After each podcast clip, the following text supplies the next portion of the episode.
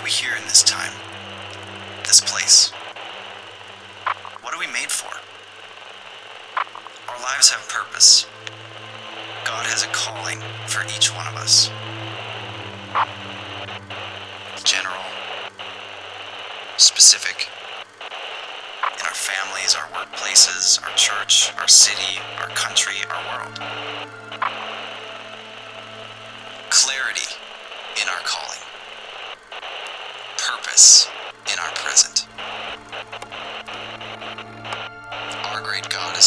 Is something beautiful in both.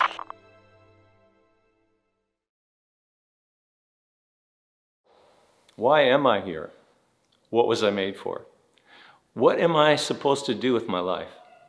These are and always will be important questions that linger in our mind. Sometimes we face them head on, sometimes we just turn up the noise so we don't hear them because the answers we receive so far are less than satisfactory. This series is called Calling, and it speaks directly to the question of meaning and purpose.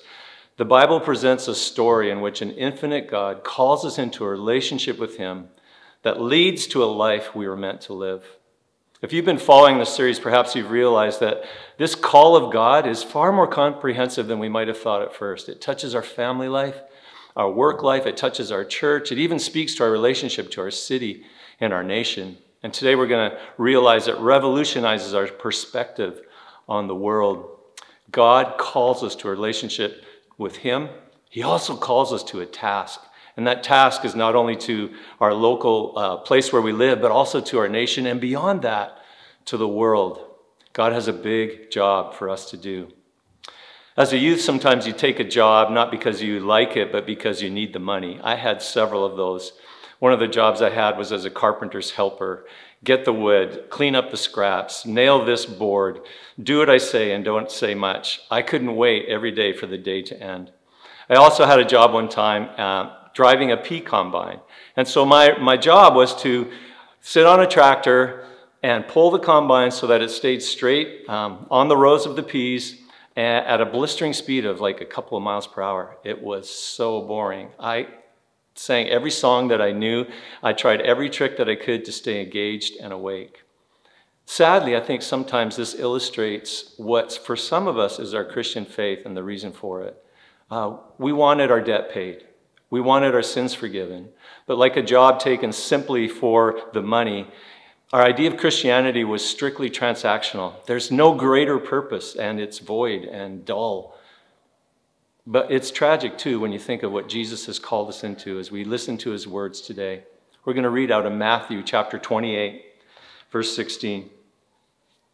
Now the eleven disciples went to Galilee, to the mountain to which Jesus had directed them. And when they saw him, they worshiped him but some doubted. And Jesus came and said to them, All authority in heaven and on earth has been given to me. Go, therefore, and make disciples of all nations, baptizing them in the name of the Father and of the Son and of the Holy Spirit, teaching them to observe all that I have commanded you. And behold, I am with you always to the end of the age. Now, if you've been a follower of Jesus for any length of time, you're probably familiar with these verses. We even have a label for them. They're called the Great Commission.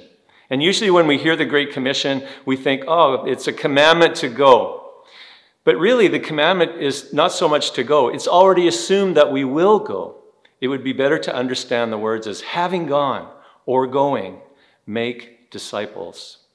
Make disciples is the main clause. Make disciples is the job that we were given to do.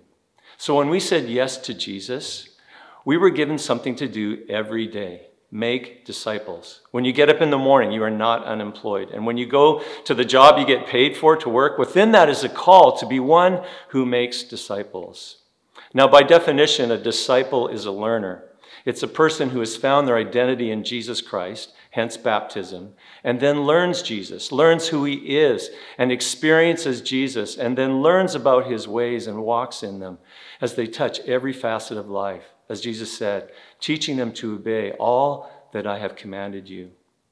This great commission removes a lot of the frustration of an aimless life. We are not unemployed. We are not like one who has a job and they don't know what to do, an employee who doesn't have a job description. And we are not given a task that has no challenge to it.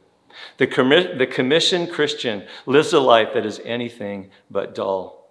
Make disciples of all nations. That word nations there is in the original language is the word ethne. It refers to ethnicities. We are to make disciples of all people groups. You might remember we talked about the nations, how God recognizes them. He directs them, He responds to them.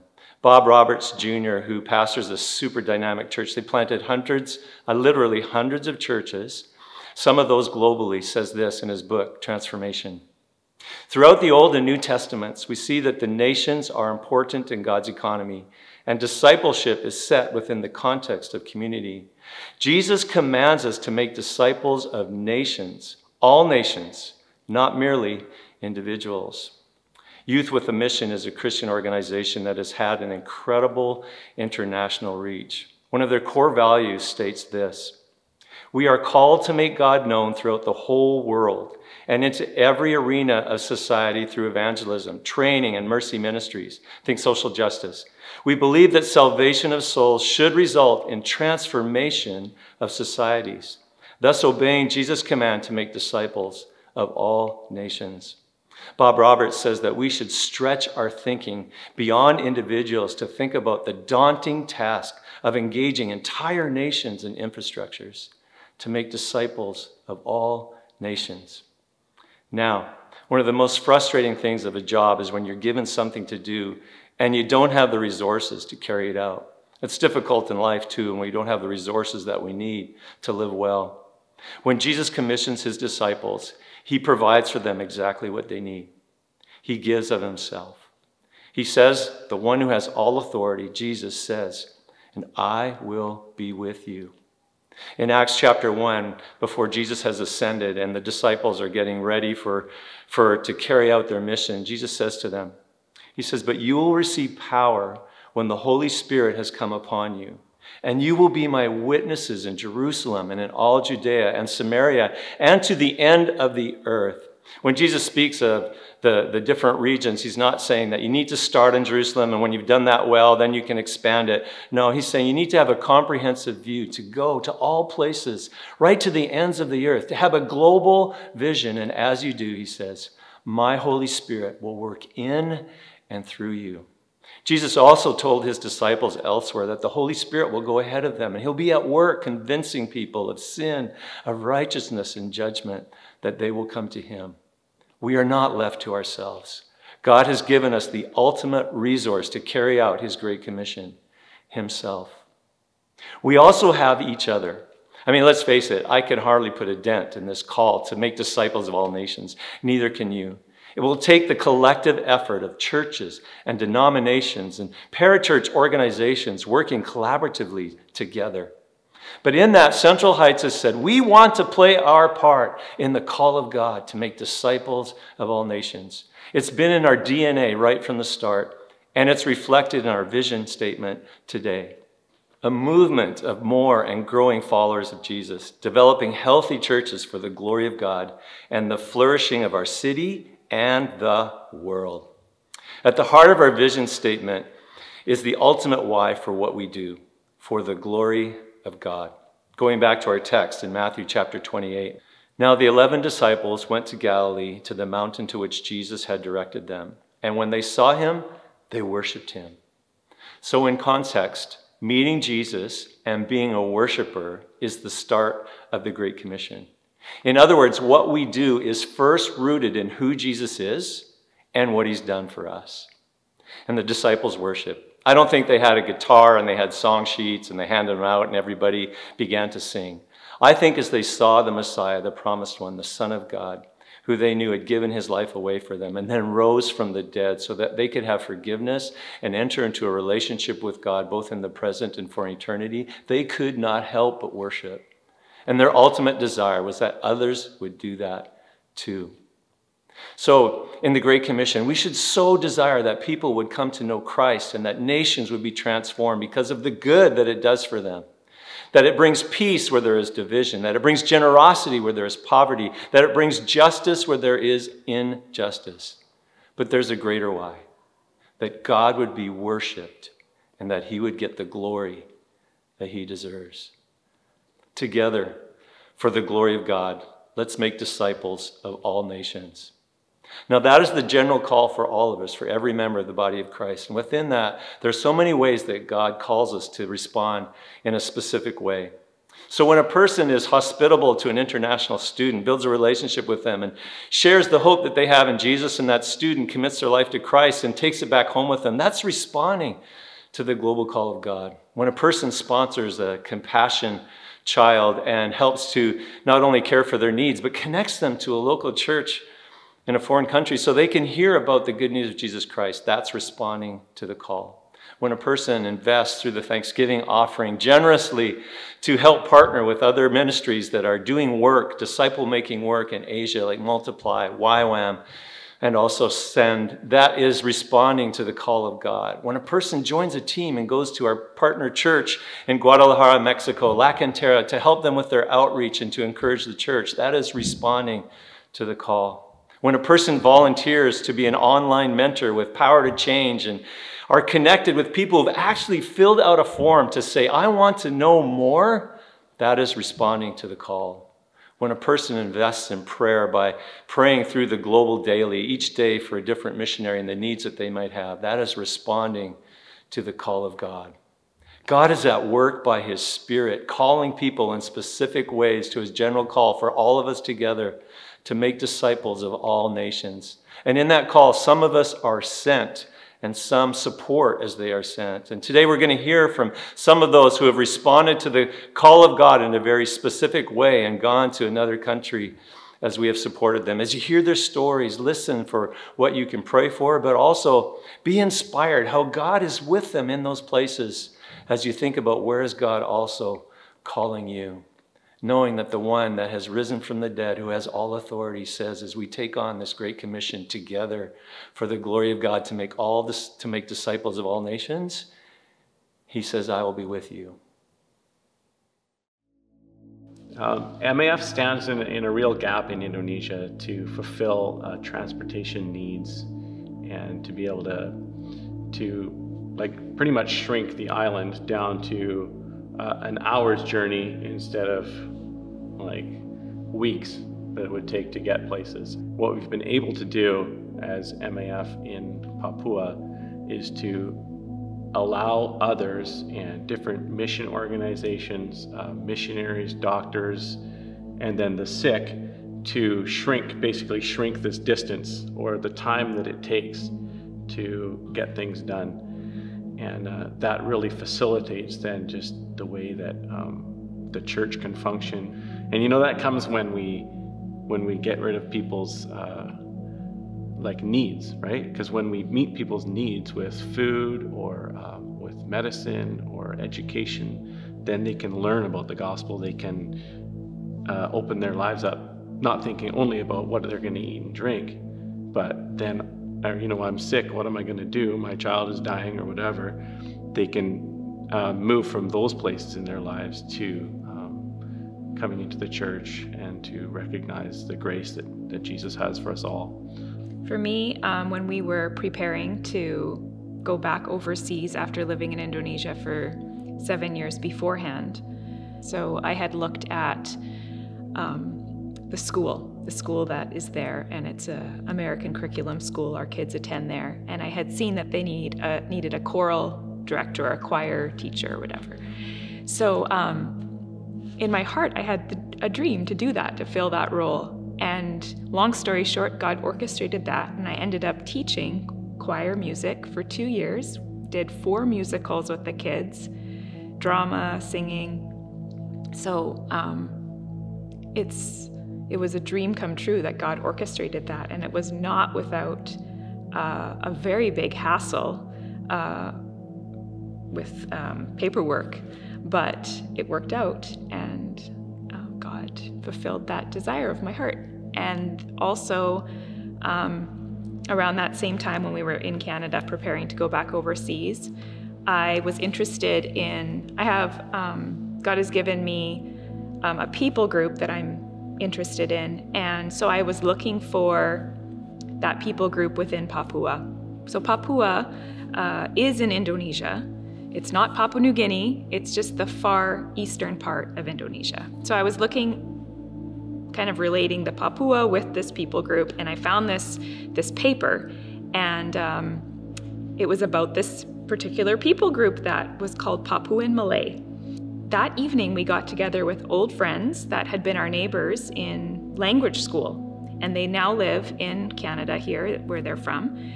And I had said to I said to her that evening, I said, "What is so and so doing?" And and this was someone we both were friends with. I asked how she was doing, and my friend shared that she was working with the people group that I just read about that day. So I emailed this old friend, this this common friend that we had, and asked her about her work and whatnot. And she said that they were already using Sunday school curriculum that I had drawn with that people group. That people group that I had been interested in that morning, they were already had they already had Sunday school materials that I had drawn. And so I was able to then get involved with this language translation project for this people group and illustrate and um, edit materials. And we've now uh, made two out of maybe five packets. So we've done two publications now, and they each are maybe about 10. The first one's 10 stories, 10 weeks of Sunday school curriculum, and the second one is maybe 10 or 12 or something. But um, they both are published now, and so to see the pictures of um, the materials there and the team praying over them. And then in another picture recently, the materials of the first packet being given, received by a church. So that's that's pretty special. So both of those things are ways that God stirred something in my heart, gave me a desire, and then fulfilled that or is fulfilling that. God's gonna bring those opportunities at the right time. And it's just a matter of like opening my ears, I guess, to hear that, oh, like this is a time to share with Hadis, or, you know, um, this person needs to be encouraged, or I need to stop and shake hands with this person and see what they're doing and what are they up to? How can, how can they be encouraged? That we would take those opportunities and when they're there, that we wouldn't skirt around them because it's easy to do that, right?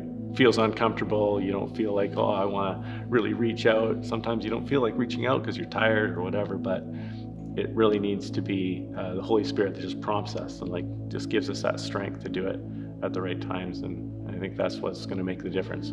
Yeah, I just ask for prayer that, that we would just really be strengthened with um, with the power of the Spirit in that way. That when he prompts us that we will be willing to to act on those things and not to shy back because you know we should proclaim the gospel it's like the power of god for those who believe right just it's right there and we need to just proclaim that and to to share when when it's time to share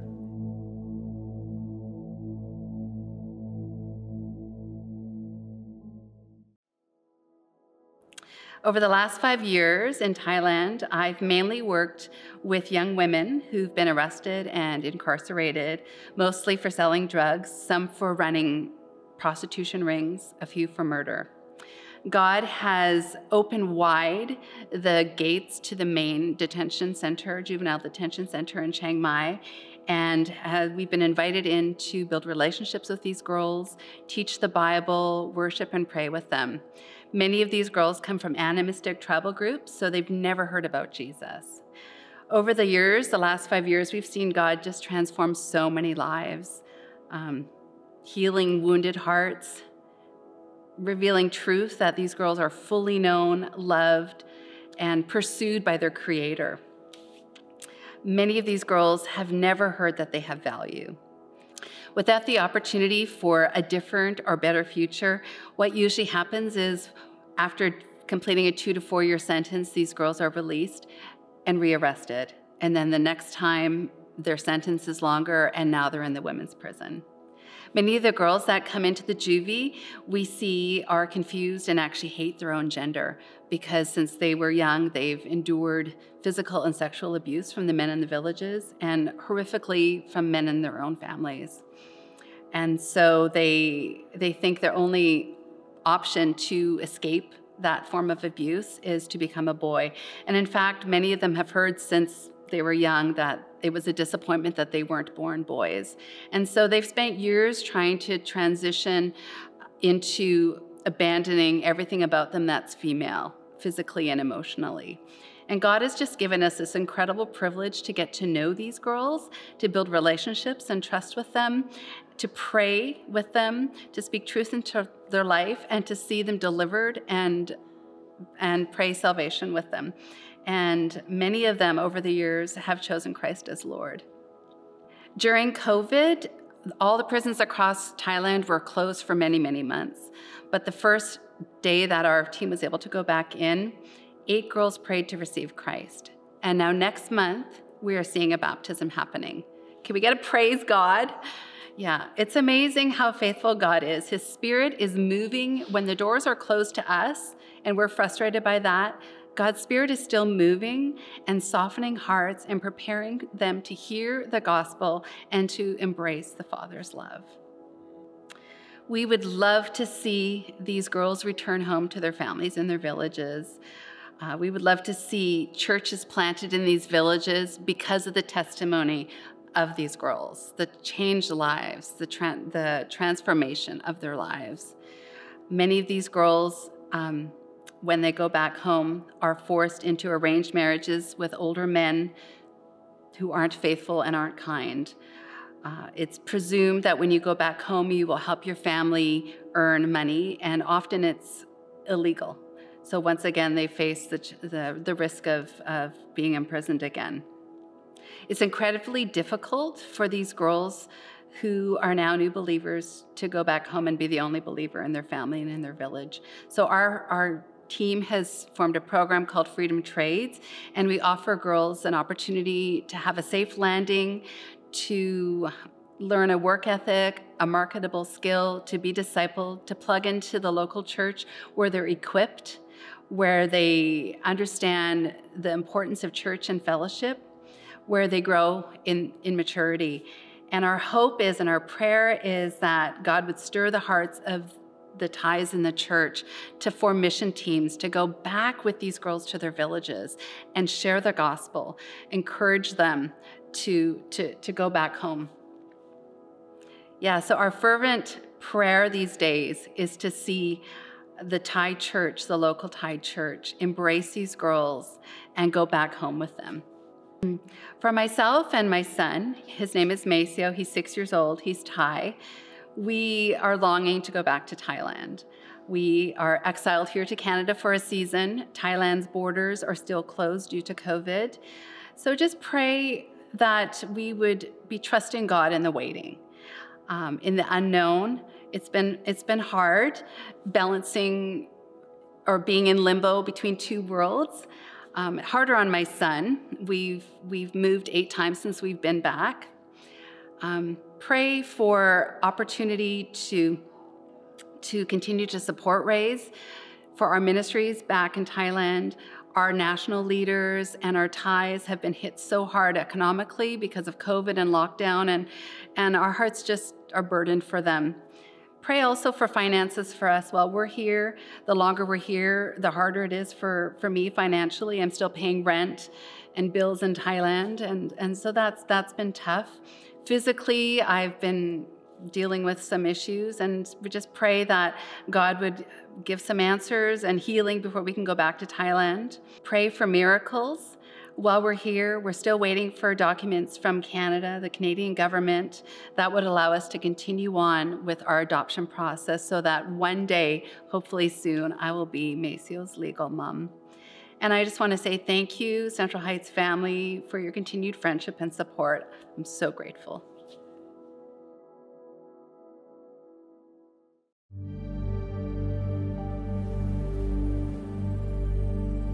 It's amazing how God is using long term relationships to bring people to saving knowledge of, uh, of Himself. And I can, one example is for, uh, it's in 2005. Central Heights sent uh, a group of um, a short-term team to help us with summer camp. And at the end of the summer camp, we had a tournament. We have a game with the inline hockey. Inline hockey with uh, with a local hockey hockey team. And uh, the next, the year later, that hockey team decided to you know, ask us if we want to do a clinic in our summer camp. So we started a clinic of hockey in our summer camp. And out of that came the youth league of that hockey team. And then our kids participated, and uh, during one of those uh, during those long evening practices, we became friends with a lady, another hockey mom. Her name is Emilia. And later on, when we started patchwork classes, she was one of the first one to attend. And with the time, she decided she expressed an interest of reading the Bible with me, which led to for her to come to know to come to the church, to attend church, and later on, to came, she came to a saving knowledge of Jesus Christ. Last summer, before we came back to Canada, she was baptized with another lady that um, her life changed because of a testimony of another family, Christian family, that was uh, really um, touched her heart as well. So God is using long time, long term relationship to bring people to Himself. Another way is rather particular, and it's over the last few years that God has raised up people um, from North America, but also within Italy, to come to Italy to address social injustice and the, and the human trafficking problem. And so it's been amazing to see how um, churches and groups have, be, have united around this one theme. People are being reached, going, uh, our, our colleagues and others are going out onto the streets, uh, connecting with these women who are being trafficked, sharing the gospel with them, sharing with them um, just their lives and uh, seeking to be a help to them. So, and one by one, people are being reached, and women are coming off the streets and finding um, new life in Jesus Christ. So that's those are two significant ways that we see God working in Italy today. So I just mentioned this. In fact, I didn't say that the name is is, is the, the Alliance of uh, Radiant Treasures. Is this alliance of uh, people who are seeking to um, help women off the streets? But unity is a huge issue in Italy. That's one of the exceptions, probably the one only exception that I know of. Uh, we, we often say in Italy that the church in Italy is small and well divided. And it's probably small largely because it is divided. Um, divided within, divided without, divided between each other.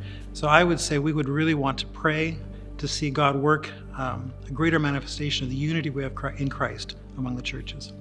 Well, we're on, a, on an unusual, well, it's on a one year home assignment. Um, and we would just ask prayer that during this time that we would attend well to what God is doing in us and around us.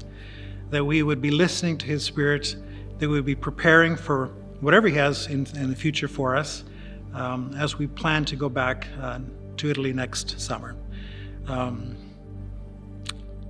that we would learn the, the lessons, we would be retooled in the ways that He wants us to be, but especially we would learn to be attentive to His voice. That's what I would ask.